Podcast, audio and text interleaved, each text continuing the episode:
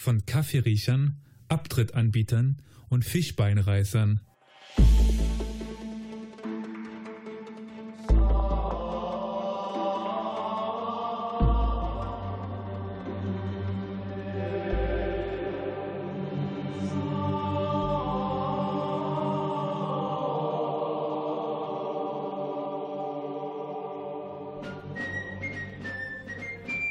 Herzlich willkommen, liebe Zuhörerinnen und Zuhörer, zu Historia Universalis, dem Geschichtspodcast.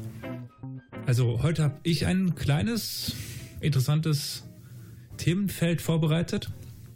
Aber bevor wir uns dem doch nähern, möchte ich ganz äh, lieb meine werten Mitpodcaster begrüßen. In Dresden Karre.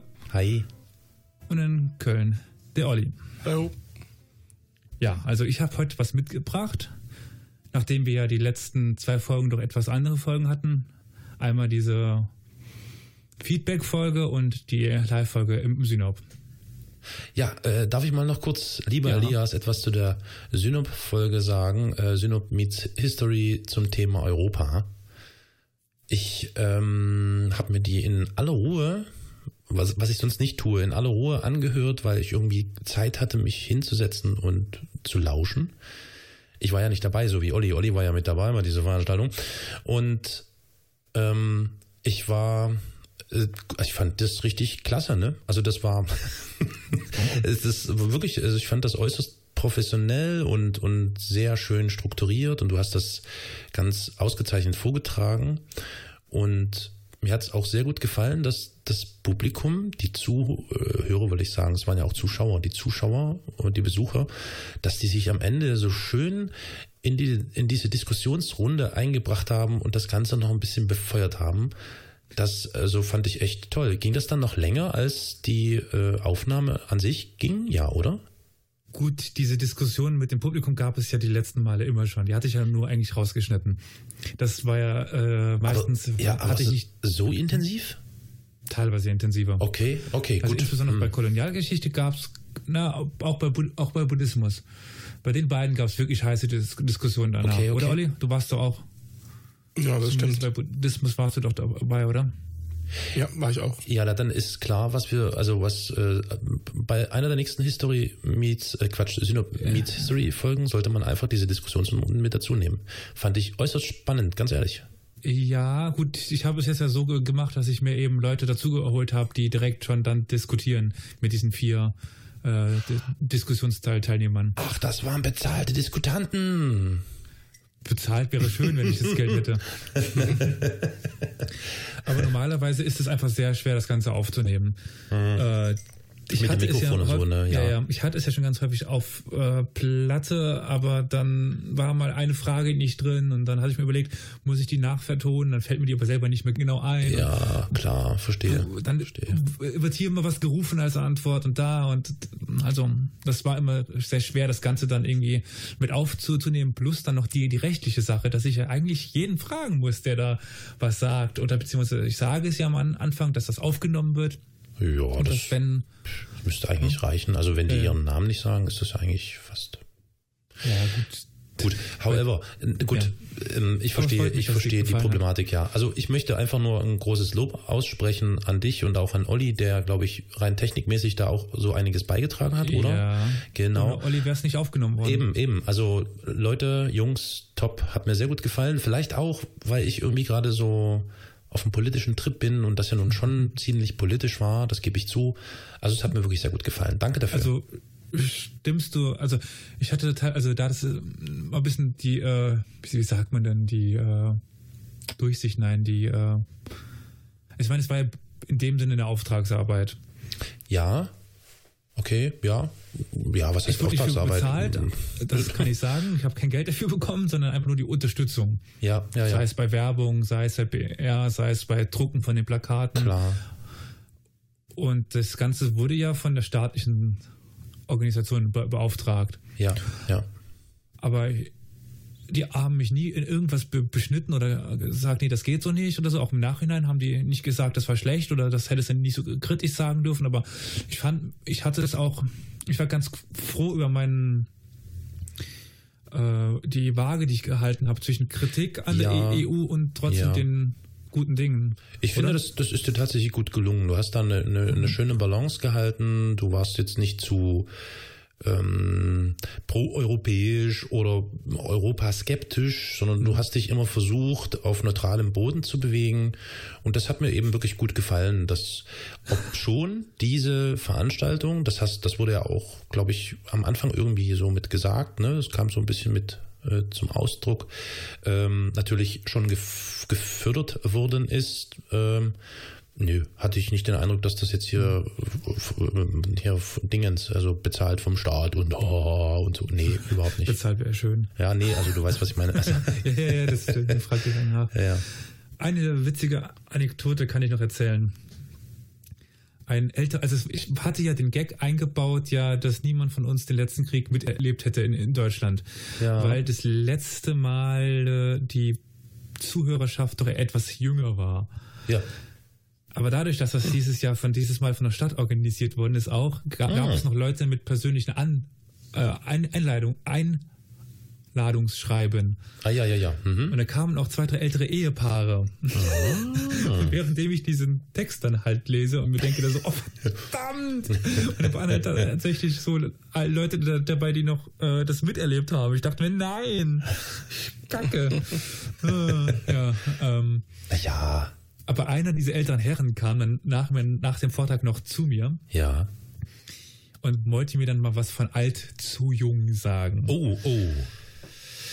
Und danach war, ja, ich habe auch ein Buch über die EU geschrieben. Oh.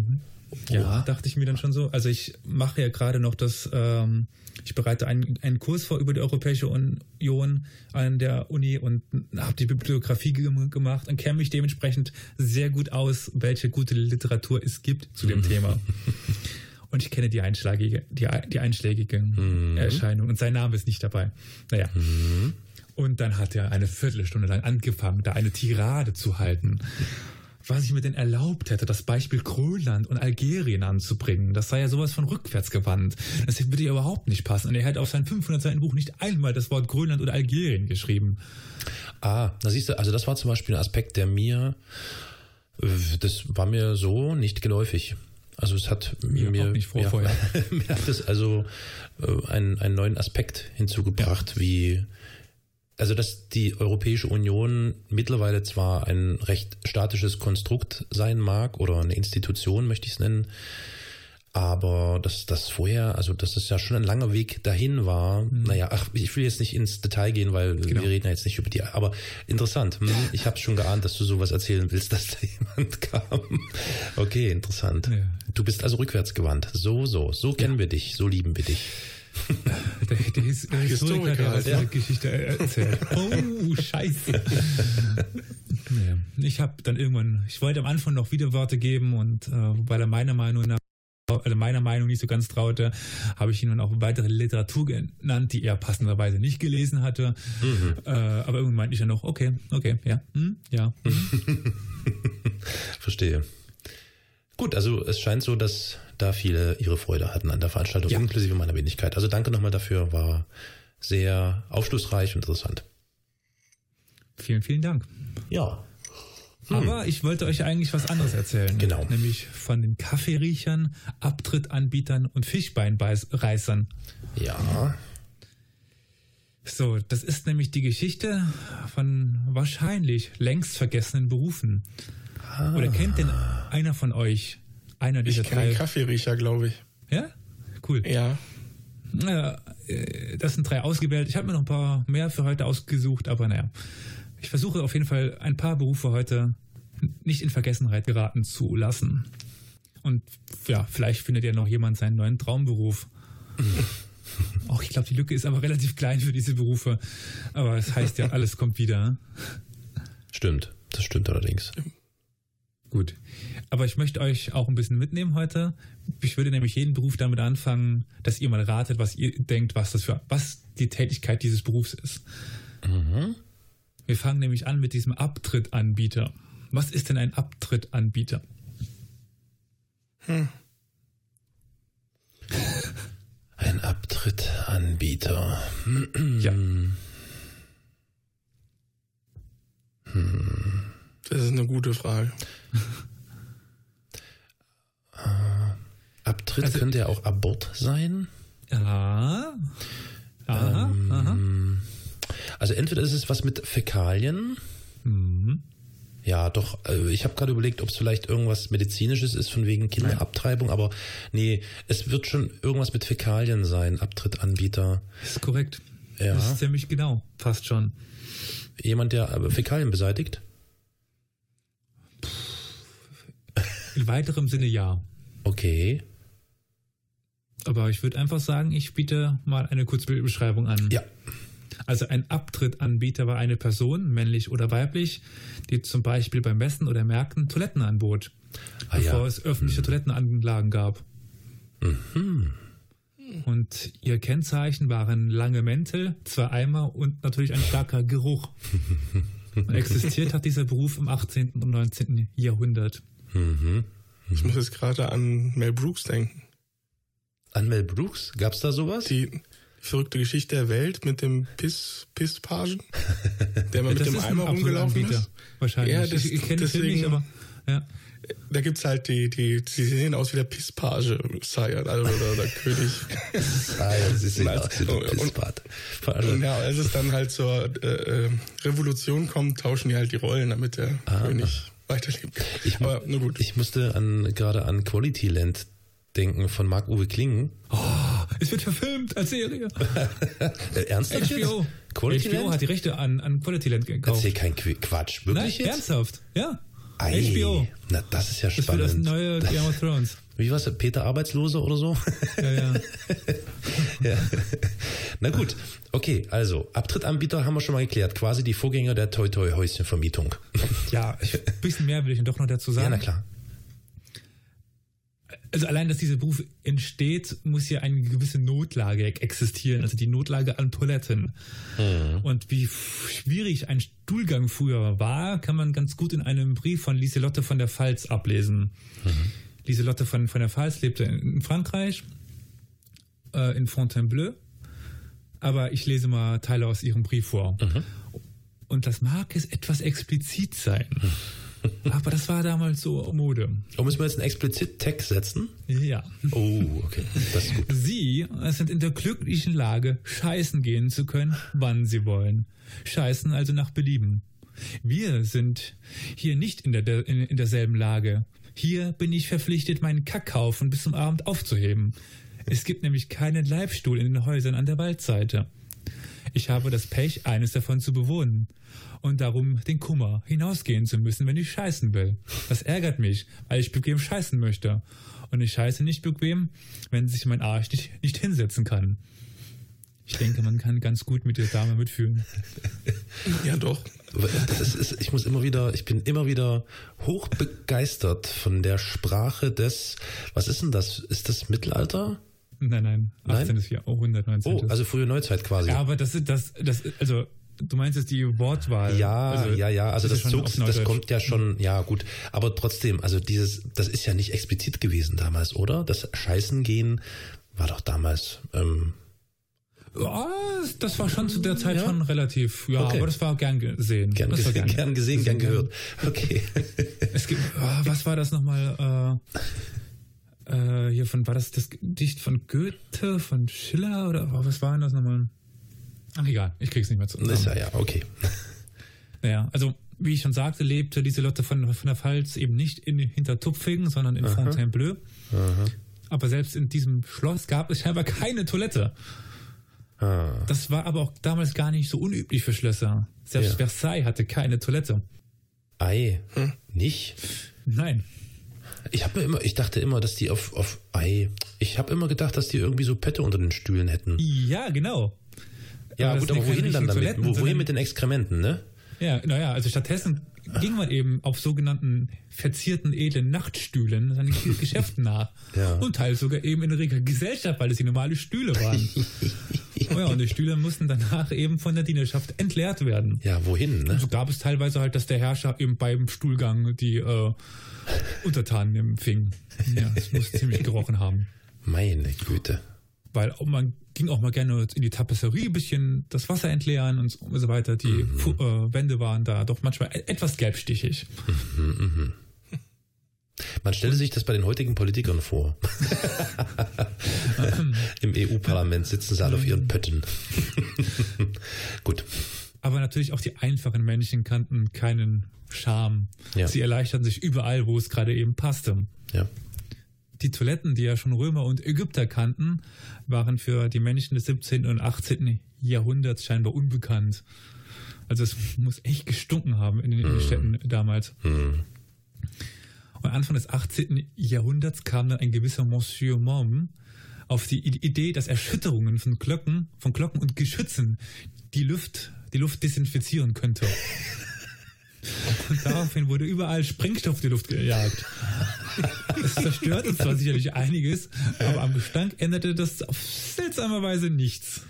Naja, es roch vielleicht ein bisschen mehr nach Schwarzpulver oder so. ja. Oh Mann, krass. Doch in dieser Zeit kam es dann zu der bahnbrechenden Erfindung öffentlicher Toiletten. Aha. Und eben auch den Beruf des Abtrittanbieters, wenn mal keine Toilette in, in der Nähe war. Stehe, stehe. Und wer sich erleichtern wollte, der wurde durch einen, durch diesen langen äh, Ledermantel umwickelt, wo dann nur der Kopf herausschaute. Und naja, dann ging man halt seinem, seinem Geschäft nach, auf offenem Platze, nur durch diesen Mantel umwickelt. ja. Interessant. Aber mit der Zeit gab es dann immer mehr öffentliche Toiletten und, Wink und Wildpinkeln wurde dann auch verboten. Aha, aha. Und damit aha. herrschten dann wieder Sitten wie im alten Rom. Aha. Also, äh, amice fugit te proverium bene caca et iruma medicos. Freund, du, du vergisst das Sprichwort, kacke gut und scheiße auf die, die Ärzte. Hm. Mit diesem Abschluss wollte ich dann zum nächsten Beruf übergehen, mhm. der etwas bekannter ist. Aber ja, wir raten mal ein bisschen. Und zwar geht es um den Allesschlucker. Aha. Mhm. Allesschlucker. Olli, was sagst du? Ich habe noch nicht mal einen Hauch einer Idee. es ist sehr einfach, sage ich mal so. Also, also kann man nicht, mit Müll kann es ja nichts zu tun haben. Nein, Fall. aber sagen wir so, das ist vielleicht kein weit, also das waren nicht viele Menschen in dieser Beruf. Und die Berufsbezeichnung ist ziemlich das, was sie auch getan haben. Hm. Ich, Aber so ein Vortester oder so in die Richtung? Nein, es waren einfach ja. Männer, die als Attraktionen auf Jahrmärkten oder im ah. Zirkus einfach alles schluckten. Ach du Gott. Okay. Ach, oder wieder ausspielen. Ja, ja. Mhm. Aha. Und dann gibt es hier einen Programmzettel aus dem Jahre 1788, der eine große Attraktion an, ankündigte. Der einzigartige Steinfresser, der wirklich einzige auf der Welt, der Steine isst und schluckt und sie dann in seinen Bauch klingeln lässt, als wären, es, als wären sie in der Hosentasche. Unser außergewöhnlicher Steinfresser leidet unter keinen Unbequemlichkeiten und das, obwohl er sich von seiner Speise, sich von einer Speise ernährt, die für jeden anderen sonst vollkommen ungenießbares, äh, ein vollkommen ungenießbares Mahl darstellen würde. Die verehrten Damen und Herren aus dem Publikum werden gebeten, Zünd- oder Kieselsteine mit zur Vorstellung zu bringen. Es gab natürlich aber auch welche, die auf Eisen spezialisiert waren oder Salpetersäure, Glühbirnen oder Schwerter. Da kannte die menschliche Fantasie kaum Grenzen. Napoleon setzte einen Allesschlucker sogar als Spion ein, der eine geheime Botschaft an den Kästen schluckte und sie dann halt wieder ausschied. Mhm. Ja, Was, der hat das aber nur einmal ge gemacht. Ja, das denke ich nämlich auch gerade. ich habe gerade überlegt, weil du um Glühbirnen sprachst. Also ich meine, mit den Sparlampen werden die wahrscheinlich nicht klarkommen, ne? wenn sie die schlucken müssten. Die sind, glaube ich, dann doch zu giftig. Na gut, okay. Ich, äh, das ja, sind so Petersäure ist ja jetzt so super. Ja, ja, nee, das ist auch nicht deutlich besser. Ja, ja. Schwerter. Hm, hm. Ähm, Wäre nicht mein Beruf. nee. Vielleicht die nächste. Das ist nämlich eine Untergruppe der Allesschlucker. Und zwar die Vielfresser. Und die spezialisierten sich auf alles, was theoretisch essbar war, aber davon halt in rauen Mengen. Gibt es doch immer noch in Amerika. Wollte ich gerade sagen, in Amerika gibt es Wettbewerbe. naja, sagen wir mal so, wenn ich jetzt den äh, Text über eine solche Veranstaltung vorlese, das geht mhm. doch über das, was es in Amerika gibt, hinaus. Und zwar in der Art und Weise, was gegessen wird. Mhm. Und zwar begann das Mal mit der Suppe Nattern in schwimmendem Öl. Ui. Auf jeder Seite stand eine Obstplatte, die eine enthielt Disteln und Kletten, die andere rauchende Säure. Oft waren Beilagen aus Schildkröten, Ratten, Fledermäusen und Maulwürfen mit klimmender Holzkohle garniert. Anstatt des Fischganges verspeiste er ein Gericht aus Schlangen in kochendem Teer und, und Pech. Sein Braten bildete ein Wildkauz in einer Soße aus glühenden Schwefelkies. Der Salat erwies sich als Spinnennetz, die voll mit Knallfröschen waren. Eine Platte mit Schmetterlingsflügeln und Würmern, dazu ein Gericht aus Kröten, die von Fliegen, Grillen, Heuschrecken, Küchenschaben, Spinnen und Raupen umgeben waren. Er spülte das alles mit brennendem Brandwein hinunter und zum Nachtisch aß er vier große Kerzen, die auf dem Tisch standen. Die seitlichen Hängelampen samt ihrem Inhalt und schließlich die große Mittellampe mit Öl, Docht und allem drum und dran. Deshalb versank der Raum in Dunkelheit, aus der de Defours Gesicht in einem Gewirr züngelnder Flammen hervorglänzte. Aber auch wieder als Schausteller, ja? Vermutlich zum ja. Amüsement ja. der Menschen. Meine Fresse. Naja, aus gewissen Gründen gibt es dann heute so gut wie keine Allesschlucker und Vielfresser mehr. Mhm. Also zumindest nicht in der Form, wie sie damals existiert haben. Mhm. Und die wurden auch nicht so besonders alt aus gewissen Gründen. Ja, die Frage ist, ob ja. wir das wirklich ge gegessen haben, alles, oder ob das nur Show war, so ja. David Copperfield-mäßig. Hm, das ist ja spannend. Dafür kann ich leider nicht sagen. Ja, das ist mir klar. okay. Das stand nicht in dem Text, den ich gelesen habe. Gut, dann als nächstes kommt der Ameisler. Aber erstmal das gewohnte Spiel. Was macht denn ein Ameisler? Was macht ein Ameisler? Hm. Ding, ding, ding, ding. Eine Art Insektenbekämpfer, also Ameisenbekämpfung? Das, also es ging um Ameisen, ja, aber es ja. ging nicht um das Bekämpfen von okay, Ameisen. nicht um das Bekämpfen. Mhm.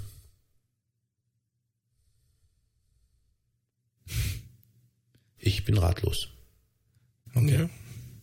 Also ein Ameisler sammelte Ameisenpuppen, das ist der Kokon der, der Ameise, trocknete sie und verkaufte sie dann als Vogelfutter oder als, als Medizin. Ei, das ist ja spannend.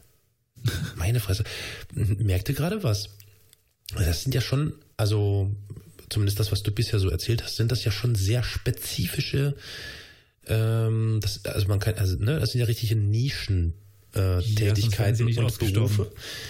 Ja, ach so, gut, ja, ne, das stimmt allerdings. Aber worauf ich eigentlich hinaus wollte, ist, dass wir das gerade auch erleben. Also ich meine, ihr, ihr, seid jetzt, ich weiß nicht, ihr seid jetzt wahrscheinlich raus aus dem Thema, weil ihr jetzt nicht unbedingt äh, nach Berufs, äh, eine Berufswahl treffen müsst oder so. Ich bin da gerade sehr tief drin, weil eines meiner Kinder gerade sich damit intensiv beschäftigen muss. Und das ist erstaunlich.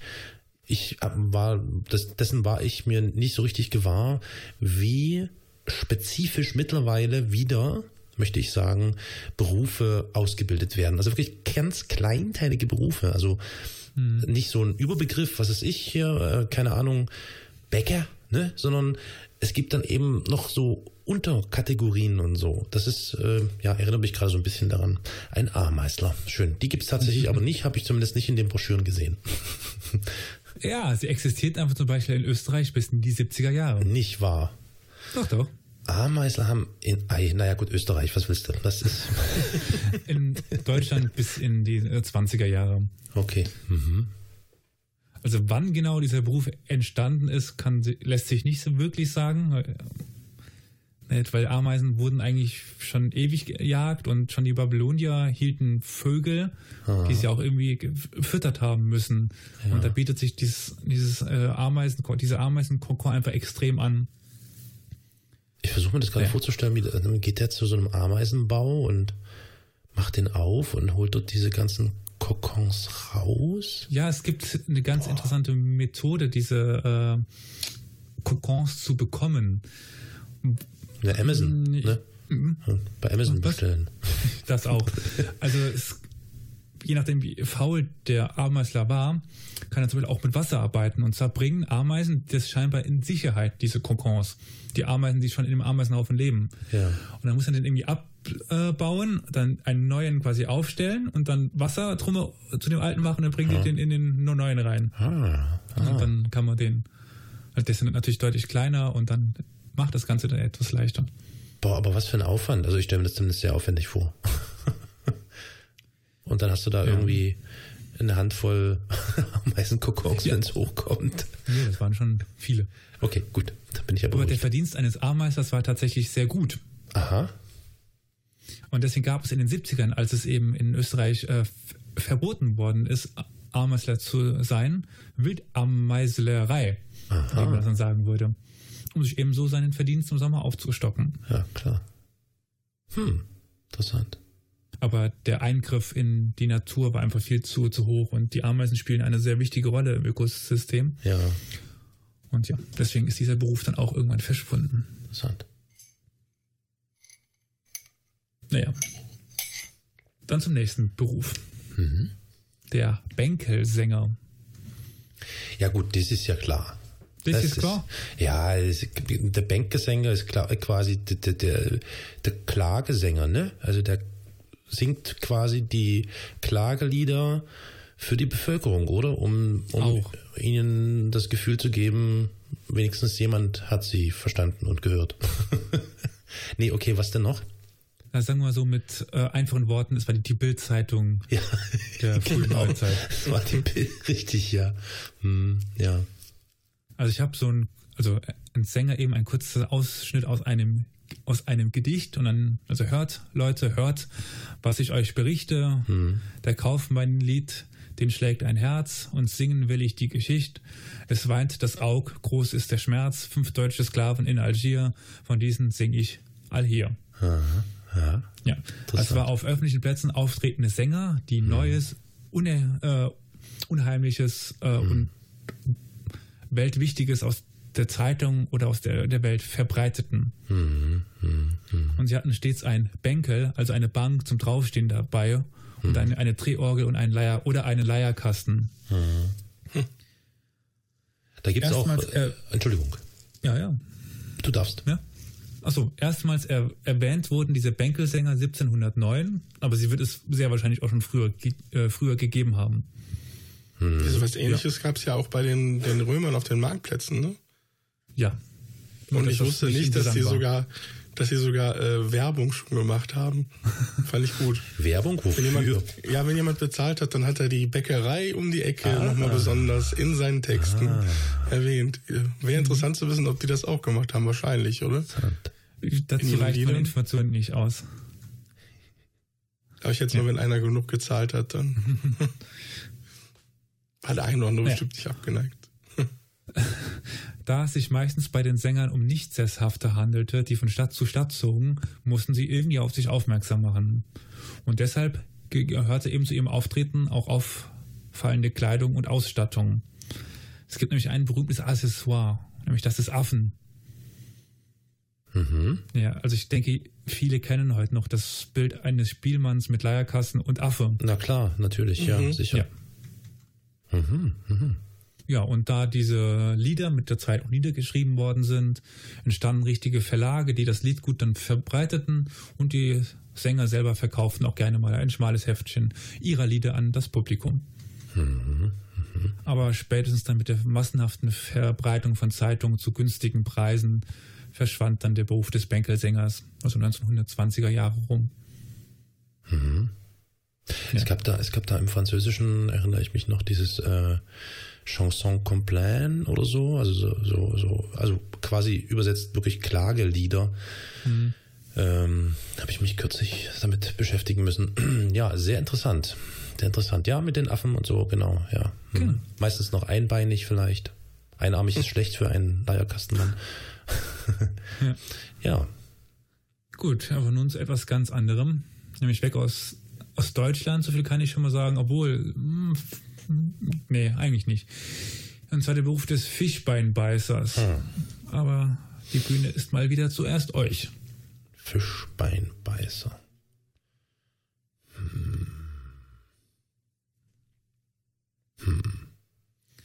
Also was ist denn Bein oder was kann man denn bei, ich nenne jetzt einfach mal Tiere, was kann denn Bein auch sein? was, naja, es wird irgendwas mit, mit, ähm, mit der Zubereitung von Fleisch äh, jedweder Art zu tun haben, nur dass es Nein. eben kein Fleisch ist. Hat Nein. nichts mit dem Fleisch Hat das zu was tun. mit den Walen zu tun, mit Ja. diesen Hörnern? oh, mit diesen Hörnern? Ich, was meinst du?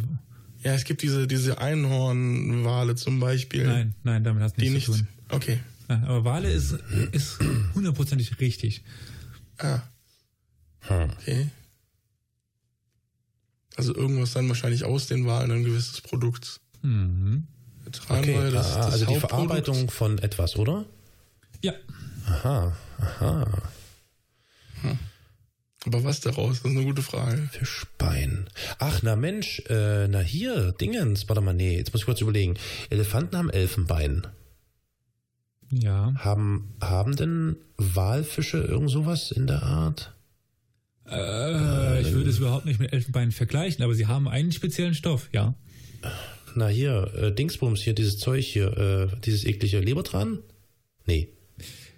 Äh, ja, das haben sie, das ist auch speziell, aber das ist Das nicht ist das, es was nicht. gesucht Nee. worden Ja, ist ist. Hm. bei den Fischbeinbeißern.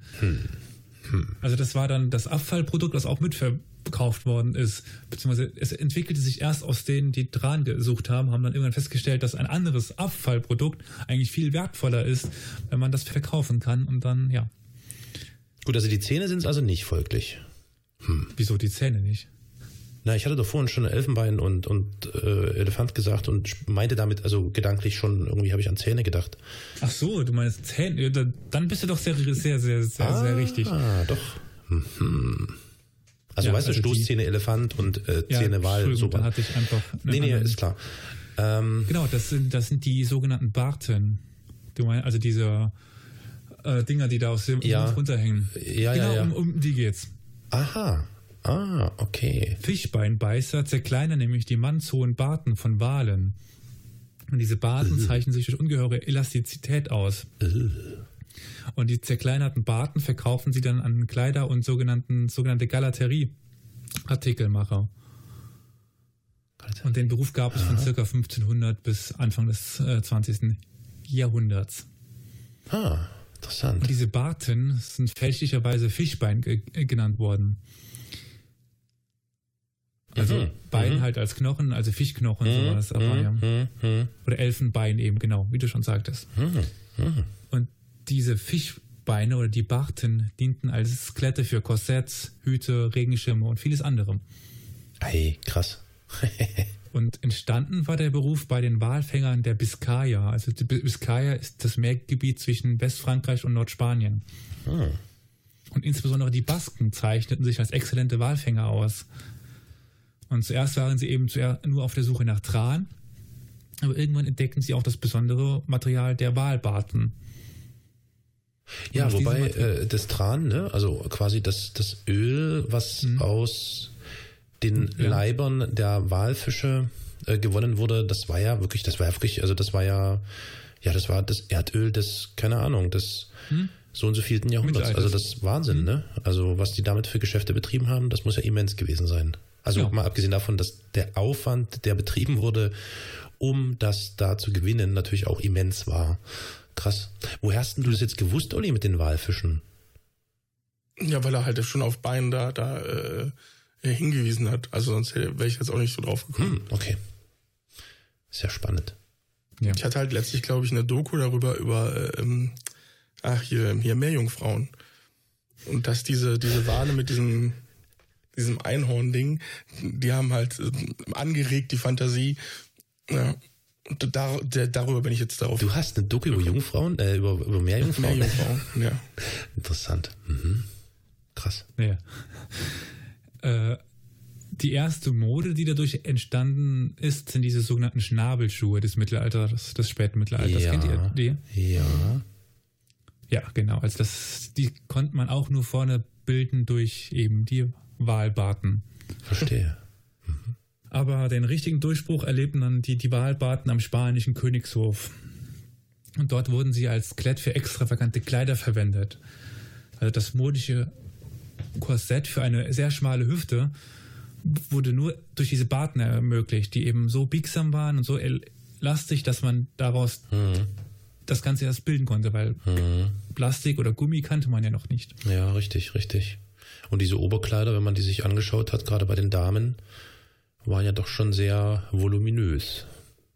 Hm. Die Unterkleider, ja. Also diese Unterkleider also sind das Unterkleider? Von, ja. Die unterhalb von der, also Stimmt, ja, die, die sind ja eigentlich drunter und dann liegt der Stoff drüber. Ja, ist richtig, ja, korrekt. Mhm. Ja. Mhm. ja. Ja, also im Laufe der Zeit war der Bedarf an Baten sehr hoch. Mhm. Und naja, das brachte eben die Gefahr der Ausrottung des Wales mit sich. Mhm.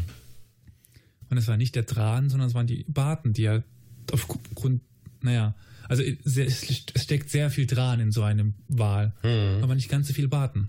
Mhm. Ja, klar, ja. Hm. Und der irgendwann wurde es halt einfach schicklich. Also da musste jede Frau von Welt irgend so ein Korsett tragen. Es gab Männerkorsetts irgendwann und mm. naja. Mm. Hüte und alles, was irgendwie eine gewisse Struktur haben musste, sollte, ja. brauchte diese ich hab, ich hab, weil du vorhin schon habe Schuhe sagtest, ich habe immer noch diese Pestmasken vor Augen, die da getragen wurden von den Ärzten, diese schnabelförmigen Dinger. Ja, gut, aber weiß nicht, ob vor, das vor jetzt, der Zeit. Ja, die, stimmt, das ist, das ist deutlich vor der Zeit. Stimmt, du hast ja. recht. Ja, ja, hm, stimmt. Nun gut, ja. Sehr interessant. Die sind, muss ich mal nachgucken, wie, wie die verstärkt sind, aber ich glaube, also. Ja, da wird, ja, ja. ja. Naja, aber zum Glück änderte sich dann in den 1920ern die äh, Mode. Es war eben dann mal plötzlich in auch eine Hose zu tragen und das Korsett und der Reifrock, also dieses, dieser breite Rock mm. verschwanden dann. Mm. Ja, oder Baten wurden halt durch tierfreundlichere Materialien wie Gummi ersetzt. Mm. Aber nun kommen wir zu einem etwas unangenehmer klingenden Beruf. Äh, nämlich dem des Urinwäschers beziehungsweise des Fulonen. Aha. Aber as usual erstmal ihr. Olli, sag ähm, Auf Schiffen der gesammelte Urin zur, zum Nein. Waschen? Nein, okay. Ah, zum, zum Waschen ist erstmal nicht falsch, aber es war nicht auf Schiffen. Hm. Ja, doch, auch auf Schiffen. Da bin ich mir sicher. Die haben den Urin ja. gesammelt, um damit den Dreck aus den Klamotten rauszukriegen. Aha. Das kann sein, weil genau das ist es eigentlich. Hm. Also Urin wird gesammelt, um Kleider zu waschen ich weiß jetzt nicht mehr, was, was, was genau der Stoff drin, der im Urin drin war. Harn? Ist der Harnstoff? Ist ja. der, hat der irgendeine nee. Bedeutung? Echt? Ja, ja, das ist, der ist reinigend. Aha. Da ist irgendwas drin gewesen. Ja. Das mit den Schiffen wusste ich auch noch nicht, aber cool. Also ich kenne es jetzt vor allem, also ich beschäftige mich jetzt vor allem mit der römischen Zeit, ja. wo das nämlich mhm. ein sehr großer äh, Berufszweig war. Aha. Ja. ja. Okay. Also es war die Berufsbezeichnung für Wäscher und die Walkerzunft im alten Rom die ihr eigenes Waschmittel damit herstellten. Okay. Ich hätte fast noch getippt, dass es irgendwas mit Dialyse zu tun hat, aber dachte, so weit waren sie dann doch nicht. hm, oh, krass, interessant. Und ein besonderes Erkennungszeichen der Fulonen, also die, die lateinische Bezeichnung waren Wundebeine. Hä? Wieso? Warum erfahren wir dann später. Oh, ich bin gespannt.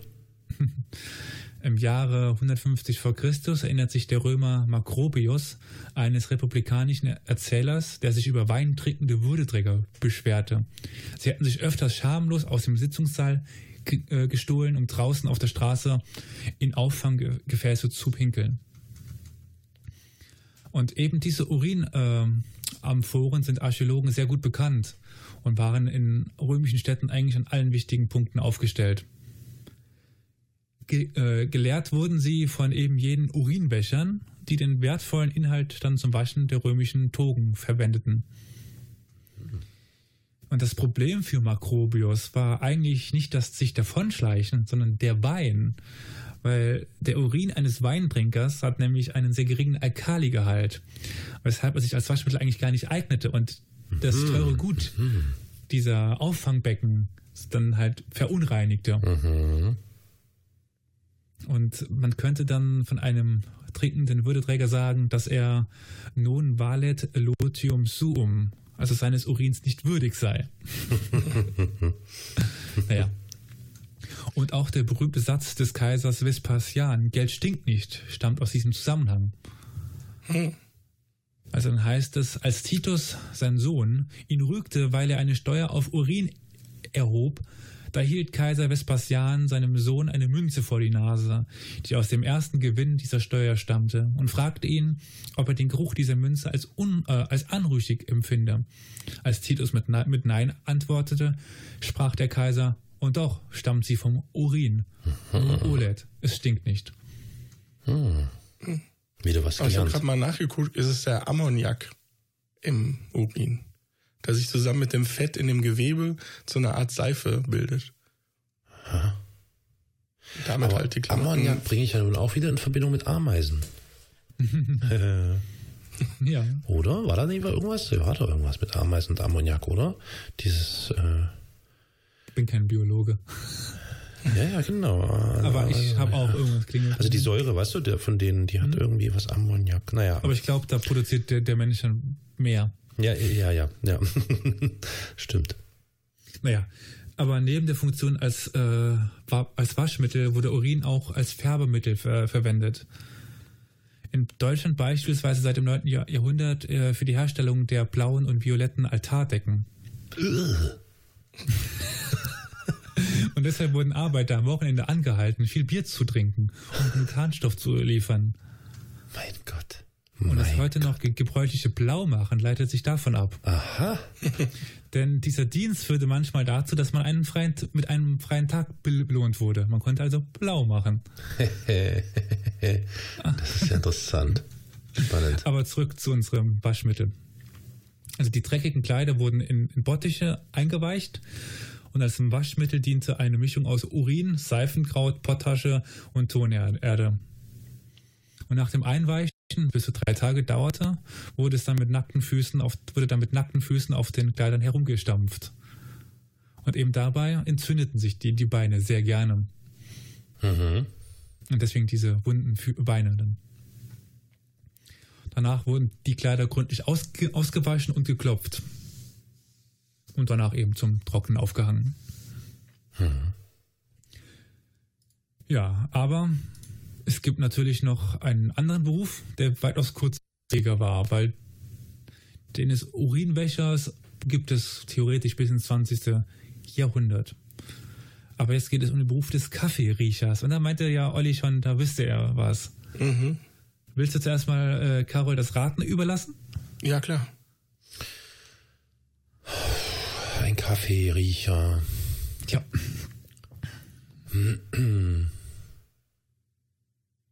Mm, ja, ich frage jetzt mal erstmal blöd. Ähm, war dieses Berufsbild in unseren Gefilden eher üblich? Ja. Hm. Ja, dann. Unter Friedrich dem Großen, 1781 bis 1787. Das ist sehr kurzlebig, aber es gab ihn. Danke. Kaffeeriecher. Ja, nee, ich. Nee, also ich meine, ich könnte jetzt sagen, ja, es ist jemand, der irgendwie Kaffeesorten versucht, anhand des Geruchs zu definieren, aber das ist ja Quark, also das kann ich mir irgendwie nicht Ja, vorstellen. so, so Ja. quark ist das nicht. Echt? Okay, dann weiß ich anscheinend doch nicht. Also es geht um den Geruch, aber es nicht um Kaffeesorten. Nicht um Kaffeesorten. Also im ja. übertragenen Sinne schon um Kaffeesorten, aber halt, es gibt zwei Kategorien von Ja gut, Kaffee. aber wozu braucht man denn jemanden, der den Geruch des Kaffees, also, hä, warte mal, muss ich nachdenken. Aber warte mal, ah, Sekunde. Geht es vielleicht um den Zustand des Kaffees, dass durch das Riechen am Kaffee festgestellt werden kann, ob er genießbar ist oder nicht oder so? Nein. Nein. Aber um den Hm. Zustand geht es schon, aber eher um einen Zustand Hm. nicht des Kaffees selbers, also nicht des, ähm, wie kann man das denn sagen? Nicht des Getränks, Ja, sondern, sondern um die Lokation? Nein. Ah. Nee, ich bin Also, da. Ist es das, was du auf dem Schirm hattest, wenn ich das so sage? Äh, nee, irgendwie verwirrt mich das ehrlich gesagt noch mehr. Was, auf was wolltest du denn hinaus? Also ich habe mal gehört, dass äh, als das in Mode kam mit dem Kaffee trinken, dass das ich glaube auch von dem Friedrich dann erstmal verboten wurde Ja, ja, ja. und der dann äh, ja und es dann wirklich Trupps gab, die durch die Häuser Genau. gezogen sind, Ja. um herauszufinden, wer trinkt gerade Kaffee, was Genau, halt meine ich mit verboten zwei war. Zuständen. Es gab quasi so. legalen und illegalen Kaffee. Ja, okay. Okay, das waren also äh, quasi die Drogensuchhunde der dieser Zeit. Ja, also bloß Genau. Menschen, bloß Menschen, vermutlich, ja. Aha. Sehr spannend. Hat dem Siegeszug dem Kaffee nicht geschadet. Zum Glück. Also Kaffeeriecher waren von Friedrich dem Großen, das ist 1781 bis 1787, eingesetzte Kriegsveteranen, die illegal entstandenen Kaffee mit ihrer Nase aufspüren sollten. Das, das wichtigste geht. Erkennungszeichen war eine sogenannte Schnüffelnase. naja. Ja, Mensch, da hätte ich mich melden können. Also Kaffee rieche ich meilenweit.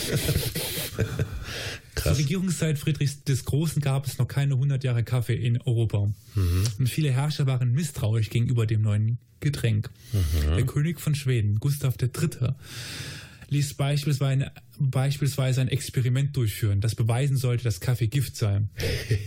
um dies zu beweisen, ließ er zwei Gefängnisinsassen Kaffee bzw. Tee trinken. Binnen zwei Wochen war der König sich sicher, werde der Kaffeetrinker sterben.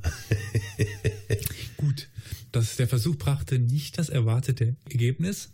Zuerst starb der Arzt, der das Experiment überwachen sollte. Aber dann der zweite Arzt. Schlussendlich wurde dann 1782 Gustav III. ermordet. Ah, okay. Der Teetrinker starb dann im Alter von 83 Jahren. Der Kaffeetrinker wurde entlassen und leider weiß man nicht, wie alt er geworden ja, ist. Siehst du, sie sind aber gestorben. Sie sind gestorben. ja, ja. ah, okay. Ja, aber, ja, sie haben beide Gustav III. überlebt. Ja. Gut. Spannend. Auch in Preußen war der Kaffee angekommen und der große Preuße, also Friedrich, erkannte den Wert anders als Gustav. Und er ließ Kaffee als Luxusprodukt besteuern. Mhm. Doch dabei schoss er dann etwas über das Ziel hinaus. Die Steuerbelastung machte nämlich 150 Prozent des Kaufpreises von Kaffee aus. Ui. ja, und damit konnte sich eigentlich nur noch gut betuchtet Getränk leisten. Mhm. Mhm. Es tat sich so aber natürlich auch ein neuer Geschäftszweig auf der Kaffeeschmuggel. Schmuggel. Mhm. Um dies zu unterbinden, wurden eben solche Veteranen angestellt, die illegal gerösteten Kaffee aufspürten. Und naja, also an sich kann man ja einen Kaffee nicht riechen, wenn er noch als, als Bohne kommt. Und erst wenn er geröstet wird, riecht man ihn. Mm, richtig, ja. ja, ja. Und ihnen wurde erlaubt, jedes Haus zu, zu betreten und jede Person zu durchsuchen. und man stelle sich mal die Aufregung vor, also das ist jetzt ein, äh, ein Auszug aus einem ähm, Bericht. Man stelle sich die Aufregung vor, als ich mit meinen Freundinnen bei Tisch saß, die Tür aufgerissen wurde, drei uniformierte Männer in die Stube stürzten, unsere Tassen inspizierten und die Küche auf den Kopf stellten. Zu meinem Glück wurde an diesem Nachmittag nur Tee serviert. also die ja. Kaffeeriecher wurden nach Ertrag bezahlt, ja. waren wohl deshalb besonders fleißig, ja. aber auch sehr verhasst. Und in Berlin gab es eigentlich nur eine Berufsgruppe, die noch verhasster war. Ui, jetzt bin ich gespannt. Die sogenannten Perückenriecher. Aha. Also auch Nochmal Perücken? Perücken? Ja, ja. Perücken, die Dinge auf dem Kopf. Mhm. Perückenriecher. Denn auch Perückenriecher, also denn, denn Perücken wurden auch besteuert. Ach so. Und durften Aha. nur mit spezieller Lizenz getragen werden. Ach du Scheibenkleister. Und die Perückenriecher durften allen Menschen das Haar vom Haupt reißen, um das Siegel zu überprüfen. Was zu unangenehmen äh, Konstellationen in der Öffentlichkeit führen konnte. Sei es, dass jemand plötzlich keine Haare mehr auf dem Kopf hatte oder die Haare nicht weggingen. Mhm. ja, gut. Sehr schön. Aber das Kaffeemonopol des preußischen Königs hielt sich nicht lange und nach dem Tode von Friedrich äh, hieß es wieder Kaffee für alle. Halleluja. Puh. danke, danke. So. Der nächste Beruf ist der des Lichtputzers. Da dürfte jetzt äh, ja. theoretisch äh, Carol einen kleinen Vorteil haben. Äh, ja. Ich vermute schon, ja. Also es geht wahrscheinlich um diejenigen, die die Gas oder überhaupt die, die Straßenlaternen gereinigt haben. Nein. Nein, na, oh, warte mal, Lichtputzer. Ich dachte dann eher, dass sowas mit Theater zu tun hat. Ah. Ja, natürlich. Oh. Gut, nee, ich dachte, ich dachte, du spielst an auf die wunderschönen Gaslaternen, die es in Dresden noch das gibt. Das war auch mein erster Gedanke, ja. Aber als er sagte, dass du Vorteil hast. Hm? ja, nee, gibt, also ja, unabhängig von deinem, Wort, mhm. äh, dein, von deinem Wohnort hast du einen Vorteil. Gut, okay, ja, also Theater sagst du, Olli. Ähm, ja. ja. gut, dann haben die halt da die, die, die Beleuchtung äh, gereinigt, um den äh, Zuschauer. Putzen heißt übrigens in dem Sinne nicht putzen, sondern kürzen. Warum oh. auch immer das damals Putzen genannt worden ist, aber es war Kürzen okay. eher. Nicht ah, War das wegen dem dort, weil der immer gekürzt werden musste? Wegen dem was? dem, dem dort in Kerzen. Ach, das doch, doch, äh, Früher noch musste doch gekürzt Ja, werden. ja, Weil genau. heutzutage brennen die ja so schräg ab. Olli. Das ist hundertprozentig richtig. krass. Bam, bam. Also ein Lichtputzer arbeitete vor der Erfindung des Gaslichts am, am Theater. Er putzte, also kürzte die Kerzendochte, die zur Beleuchtung eingesetzt wurden.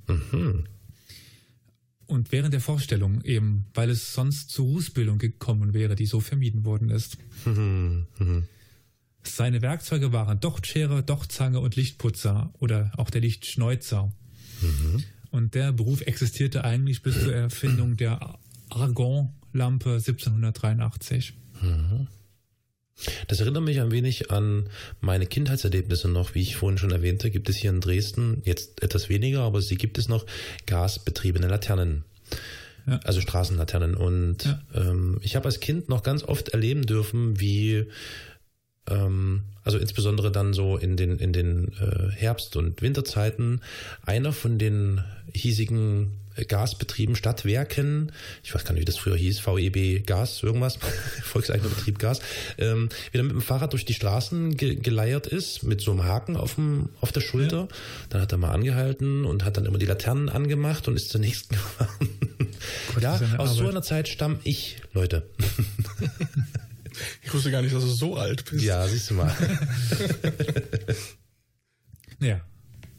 Also im antiken Griechenland fanden, fanden Theaterspiele ja noch wo statt und, und wann? Eine Frage an euch.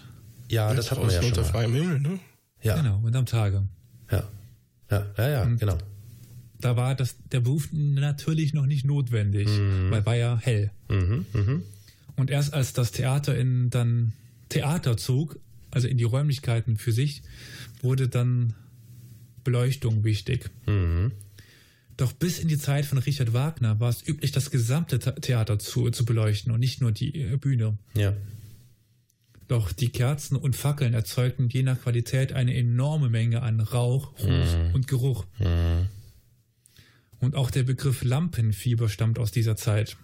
Mhm. Ja, stimmt, stimmt. Denn an der Rampe, über die man auf die Bühne ging, stand eine Reihe von Kerzen, die den Schauspieler von unten beleuchtete. Doch Kerzen entwickeln ja vergleichsmäßig zu ihrem Licht eine enorme Menge Hitze. Und so entwickelte sich auf dieser Rampe eine enorme Hitze, die den Schauspieler fiebrig schwitzen ließ. Und der Begriff hieß äh, zuerst auch Ra äh, Rampenfieber und nicht Lampenfieber. Wahrscheinlich später, als es dort dann Lampen gab, gab es denselben Effekt. Das habe ich jetzt nicht, nicht gelesen, aber ich könnte mir vorstellen, dass auch der Begriff Rampensau daher stammen könnte. Möglicherweise. Ja. Ja, gut, also der Kerzenverbrauch eines Theaters war enorm. Also das Wiener Theater verbrauchte pro Aufführung rund 800 Kerzen. Was denkt ihr denn, was Versailles hatte? Hoi, hoi, hoi, hoi. Wie viel sagtest du? Wiener Theater, 800 Kerzen. Ja, Boah, mein Gott. Ja, mindestens zehnmal so viel. würde ich sagen. So viel ist Nicht? dann doch nicht. Doch nicht?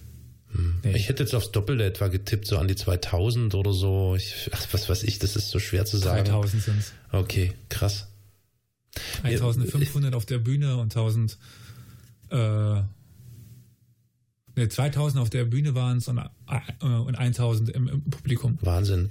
Ich muss gerade dran denken, ich weiß nicht, das, das assoziativ, zack, bam, hat sich bei mir so ein Türchen im Hinterkopf geöffnet.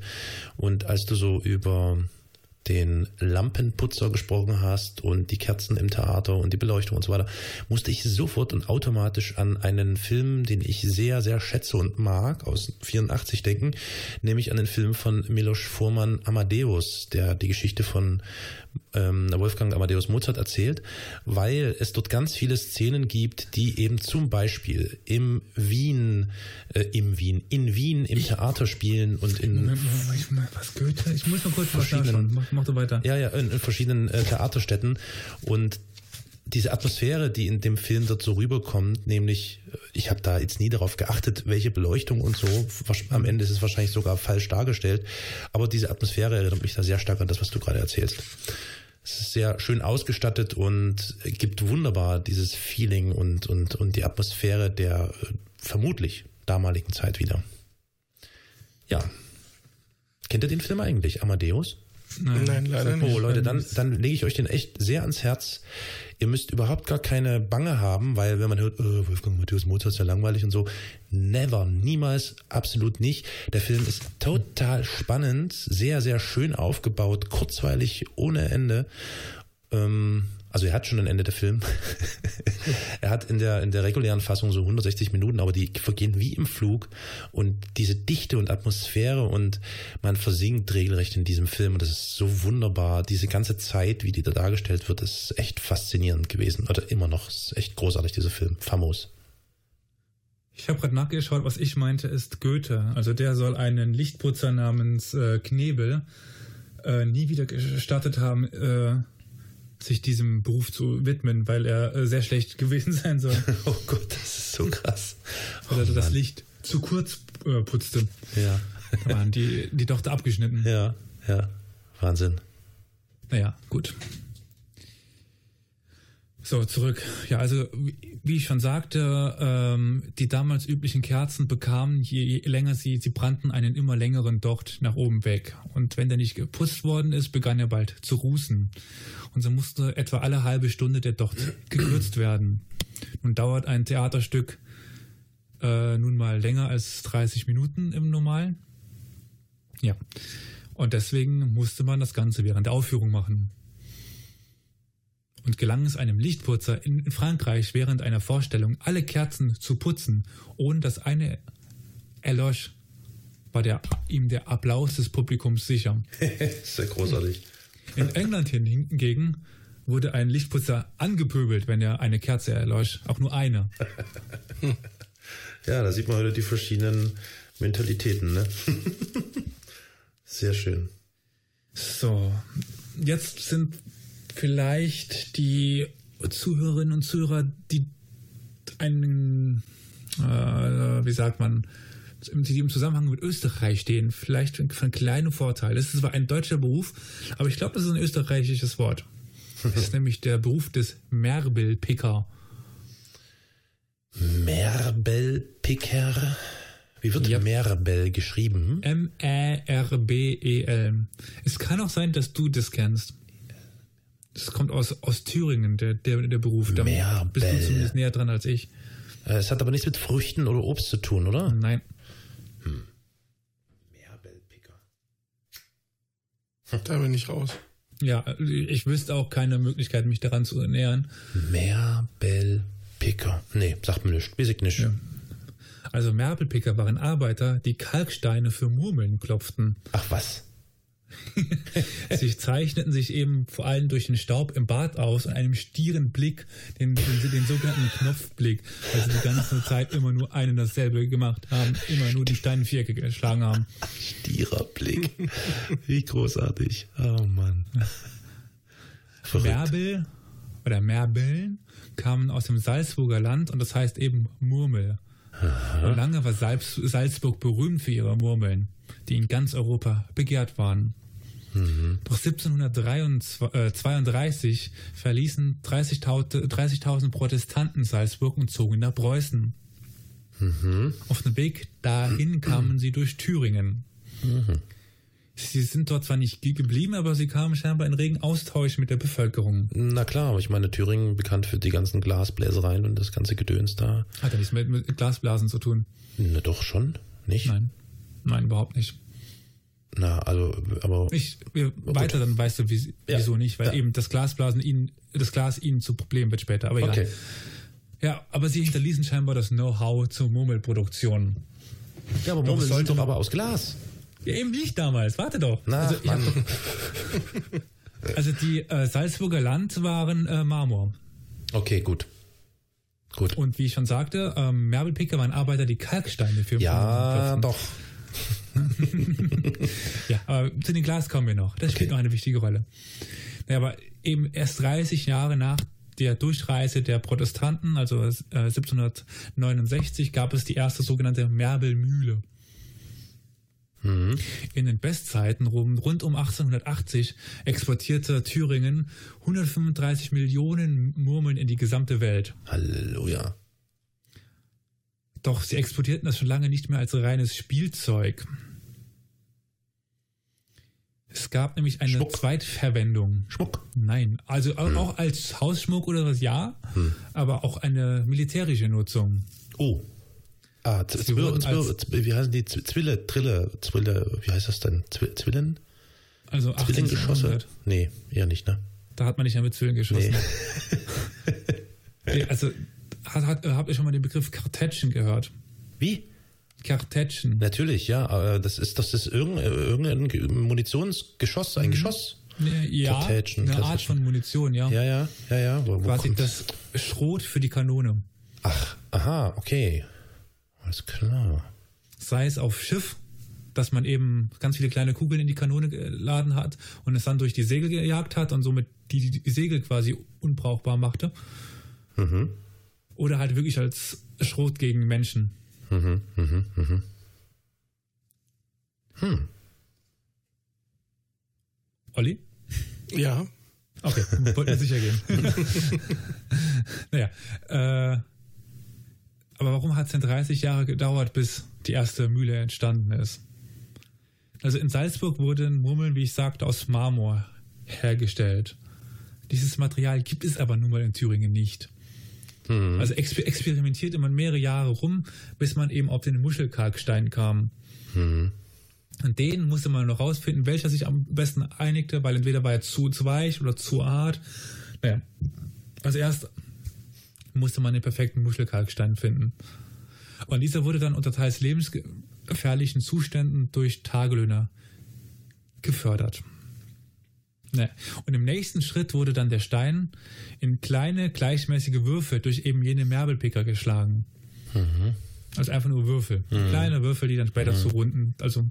wahrscheinlich so drei, vier Zentimeter auf drei, vier Zentimeter auf, auf drei, vier, vier, vier Zentimeter.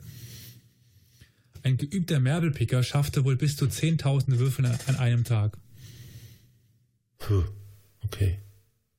Dieser, diese Würfel wurden dann an die sogenannten Merbel-Müller geliefert, die ihre, die die Würfel in den Merbelmühlen rund malten. Aha.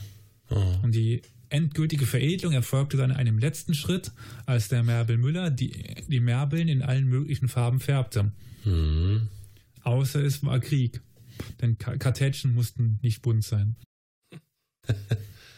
mhm. Aber mit dem Auftauchen von, Achtung, Glasperlen und der Ent Entwicklung von neuen Artilleriegeschossen ging das Merbel-Handwerk in Thüringen dann den Bach runter. Aha, verstehe, verstehe. Hat das, hätte es, ich überlege gerade so, Murmel, Merbel, und du sagst Marmor, hat das etymologisch irgendwas mit diesem Marmor zu tun? Marmor? Marmel. Verrückt. Marm. Stand es nicht in dem Artikel, also. Oh. Ich gebe jetzt bei Wikipedia mal Marmor ein. Marmor. Du kannst ja während derweil weitermachen. Ich, also, aber eigentlich möchte ich jetzt, da ich ja jetzt doch schon ein paar ausführlich berichtet ja. habe von Berufen, jetzt eine kurze Reihe von weiteren Berufen ja. ganz kurz zusammenfassen. Ja. Der sogenannte Paternostra-Macher oder Bernsteindreher. Was stellt ihr euch darunter vor? Paternostermacher. Kann ja nur ein schwerlich ein Paternoster-Fahrstuhlhersteller sein. Da würde der Bernsteindreher nicht so nee, passen. Eben, das ist ein genau. und derselbe Beruf. Okay, ja, ja. Bernsteindreher. Ja, ist halt ein Bernsteindreher, also ein, ein, ein Hat das Bearbeiter was mit den von Ketten zu tun? Ja. Ja. Mhm. Genau, das ist. Und diese, genau. dieser Rosenkranz? Die, die Gebetsketten. Ah, ja. ja. Das war ein, ein, Pater, ein Paternostermacher. Aha. Okay. Dann der Rosstäuscher. Rosttäuscher? Ja. Jemand, der ähm, bei da schaut. vortäuscht mit zwei Kokosnusshälften. Klock, Was? Klock, Mit zwei Kokosnusshälften? Ach so, so, der das Geräusch macht. Ich bin König artlos. Ich habe in einer der Sachsen, äh, den Sachsen das Angeln beigebracht. okay. Gut, ich hätte eher an so einen Schausteller gedacht, der quasi mit so einem Kostüm ein Pferd darstellt. Beim Pferd seid ihr schon ganz richtig. Und bei, Ach was. Olli, bei was vortäuschen seid ihr auch schon mal richtig. ähm, Nee. Also das ist keine offizielle Berufsbeschreibung. Also es ist nicht so, dass jemand Rosttäuscher werden wollte, sondern es war eher eine Fremdbezeichnung für einen gewissen Menschenschlag. Hm. Ach so, aha. Ach so. Eine Umgangsrosttäuscher. Na, irgendein, irgendein Trickbetrüger. Ja, also jemand, ein Pferdeverkäufer, der keine Mittel scheute, das Tier besser darzustellen, als es war. also der Gebrauchtwagen, als es aus, der. Gebrauchtwagenverkäufer der damaligen Zeit. Genau, Ah, schön. Sehr schön. der mal äh, den Pferdeschwanz etwas aufgebaut hat, künstlich. Ah, das finde ich aber gut. Ich werde jetzt künftig zu Gebrauchtwagenverkäufern, die nenne ich aber jetzt Rosttäuscher. Okay. Schön. Dann, was ich sehr interessant fand, war der Sandmann. Der Sand. Und ja, ich werde noch darauf eingehen, wie der Sandmann, den wir kennen, entstanden ist. Ich muss mal automatisch an so einen Horrorfilm denken. Also sowas mit Tod und so. Äh, bei ETA Hoffmann. Ach, stimmt. stimmt. Horrorfilm und Horrorbuch. Ja, stimmt. ETA Hoffmann. Ja. Hm, der Sandmann. Der wird irgendwas mit Sand zu tun haben. Einer, der Ja, Sand richtig. herstellt. Äh, Ja, ja, ne? genau. Äh, also Oh, Olli, Tagelöhner, die Sand abbauten, äh, um den als Stubensand zu verkaufen. Habt ihr schon mal Stubensand gehört?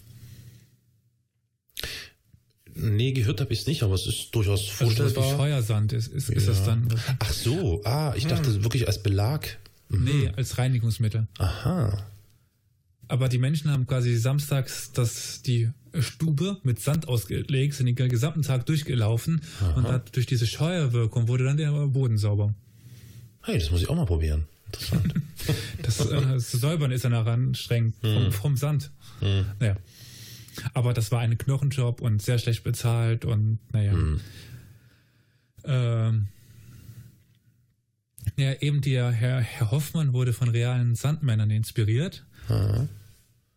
Naja, die waren durch die harte Arbeit abgemagert und ver verlummt, Augenringe, rote Augen und müde und krank. Und das war wirklich nur der, der letzte Ausweg. Wenn es nichts mehr gab, wenn man nichts mehr, keinen keinen Job hatte, nichts, dann wurde man Sandmann.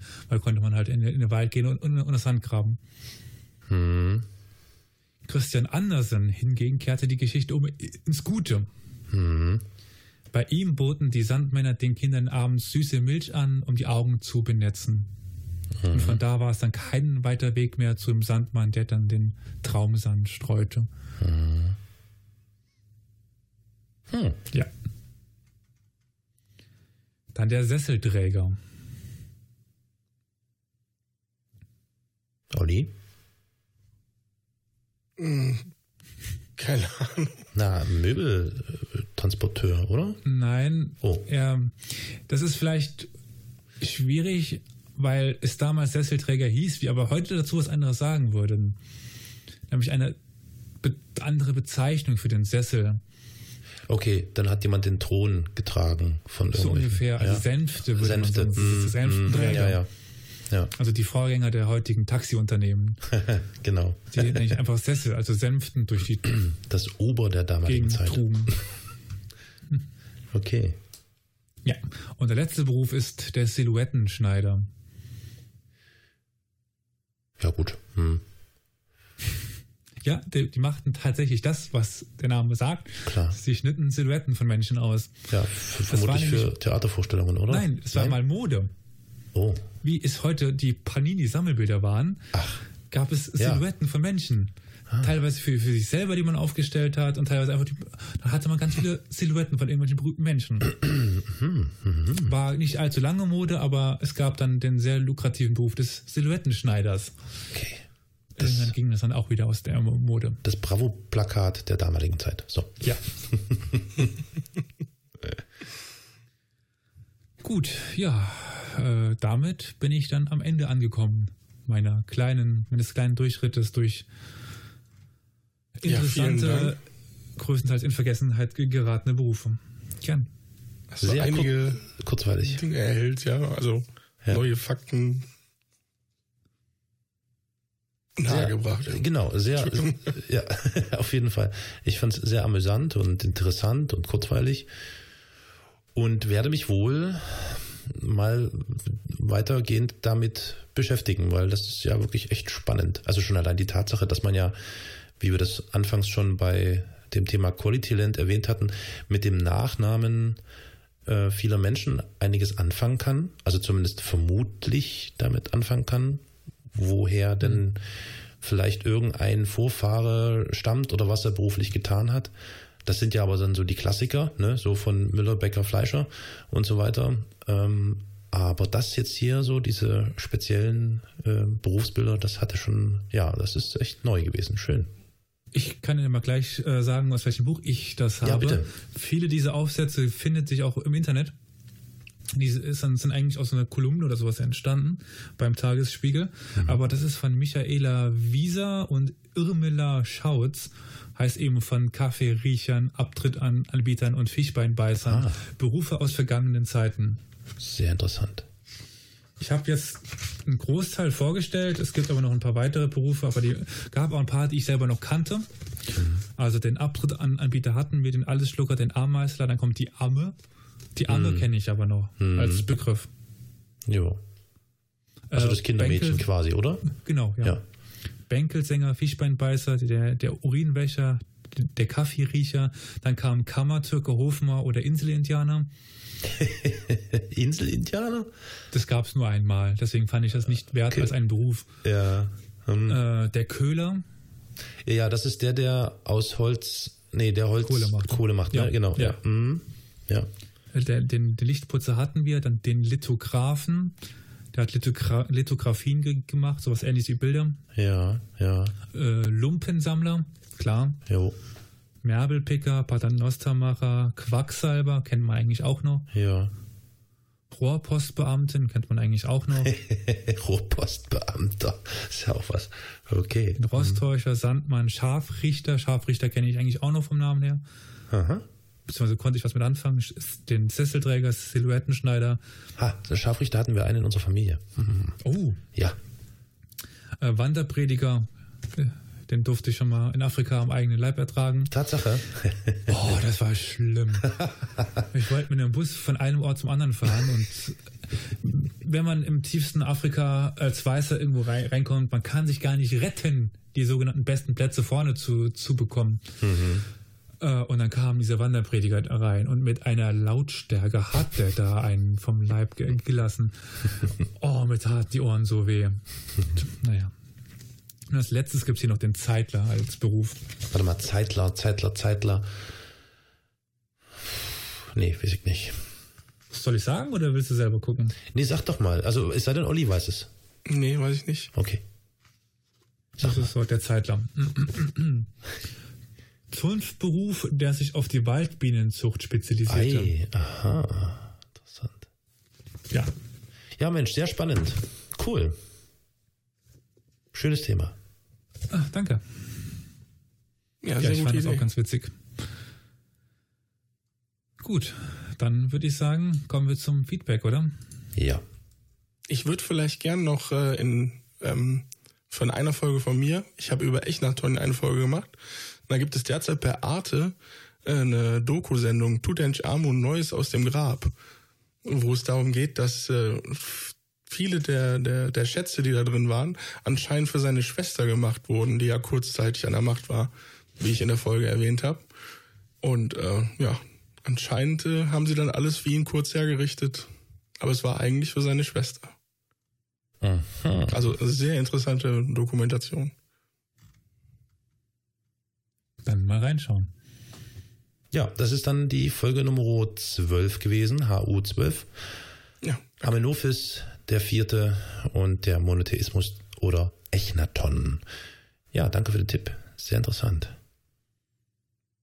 Nein, man, hätte ich jetzt nicht gedacht, dass bei Tutanchamun noch viel Neues äh, aus dem Grab da zu erfahren gibt, aber ja, selbst heutzutage wird noch geforscht. Ja, in Ägypten kann sich noch viel finden lassen.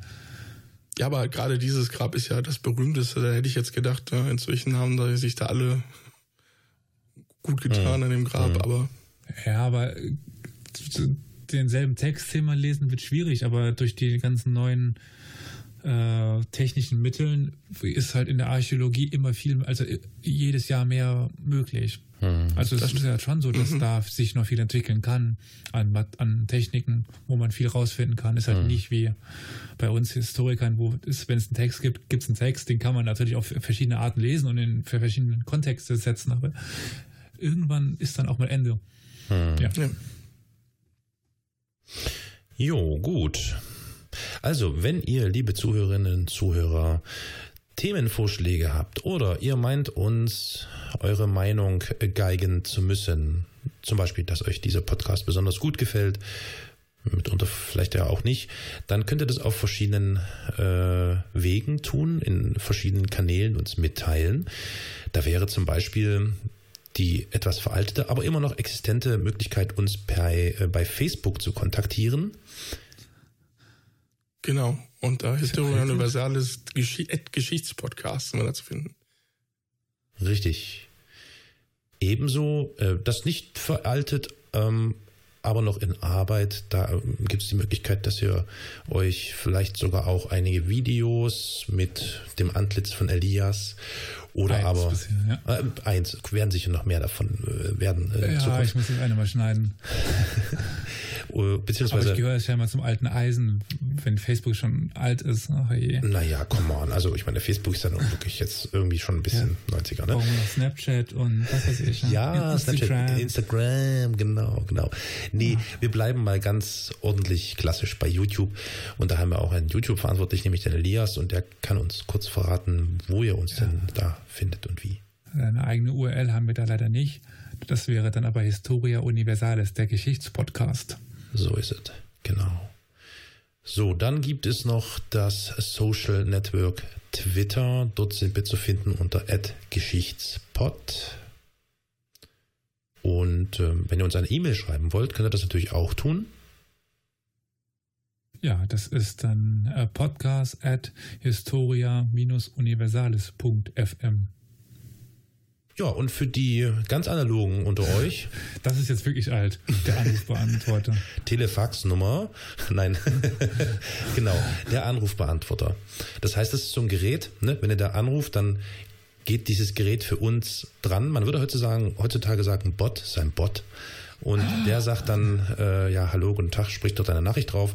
Dann piept es und dann hinterlasst er einfach euren Kommentar, Kritik, was auch immer. Und äh, das, da gibt es dann auch eine Telefonnummer die 0351 84 168620. So ist es. Wo können wir denn noch empfangen werden, Olli? Bei Enervision sind wir zu finden und über Spotify. Richtig, und äh, auch so bei Auf den klassischen Podcast, ja, äh, genau, genau Podcast-Verzeichnissen und so. Übrigens, wenn ihr da seid an so, bei solchen Verzeichnissen, dann tut uns doch bitte den Gefallen und bewertet den Podcast nach äh, ja, einem gut Dünken mit Sternen, was auch immer da zur Verfügung steht. Und wenn ihr noch die Zeit dazu habt, äh, eine kurze Rezension zu schreiben, was euch vielleicht an unserem Podcast gefällt oder nicht oder wie auch immer, dann bitte tut euch äh, keinen Zwang an, äh, sondern macht es einfach. So. Und wir sind am Ende der Sendung angelangt. Es ist Zeit, Abschied zu nehmen. So ist es. Welche Folge war das jetzt eigentlich? Haben wir das eigentlich gesagt? Das ist jetzt Folge, ui. 43. 43. Halleluja. Ja gut, damit ist die 43. Episode des Podcasts Historia Universalis hiermit offiziell beendet. Geschichte. Olli, äh, danke, dass du dabei warst. Ich sag schon mal Tschüssi und auch an dich, lieber Elias, danke für diese sehr interessante und schöne Folge. Ja, dann äh, bedanke ich mich bei, bei euch beiden und äh, auf ein Wiederhören. Bis dann.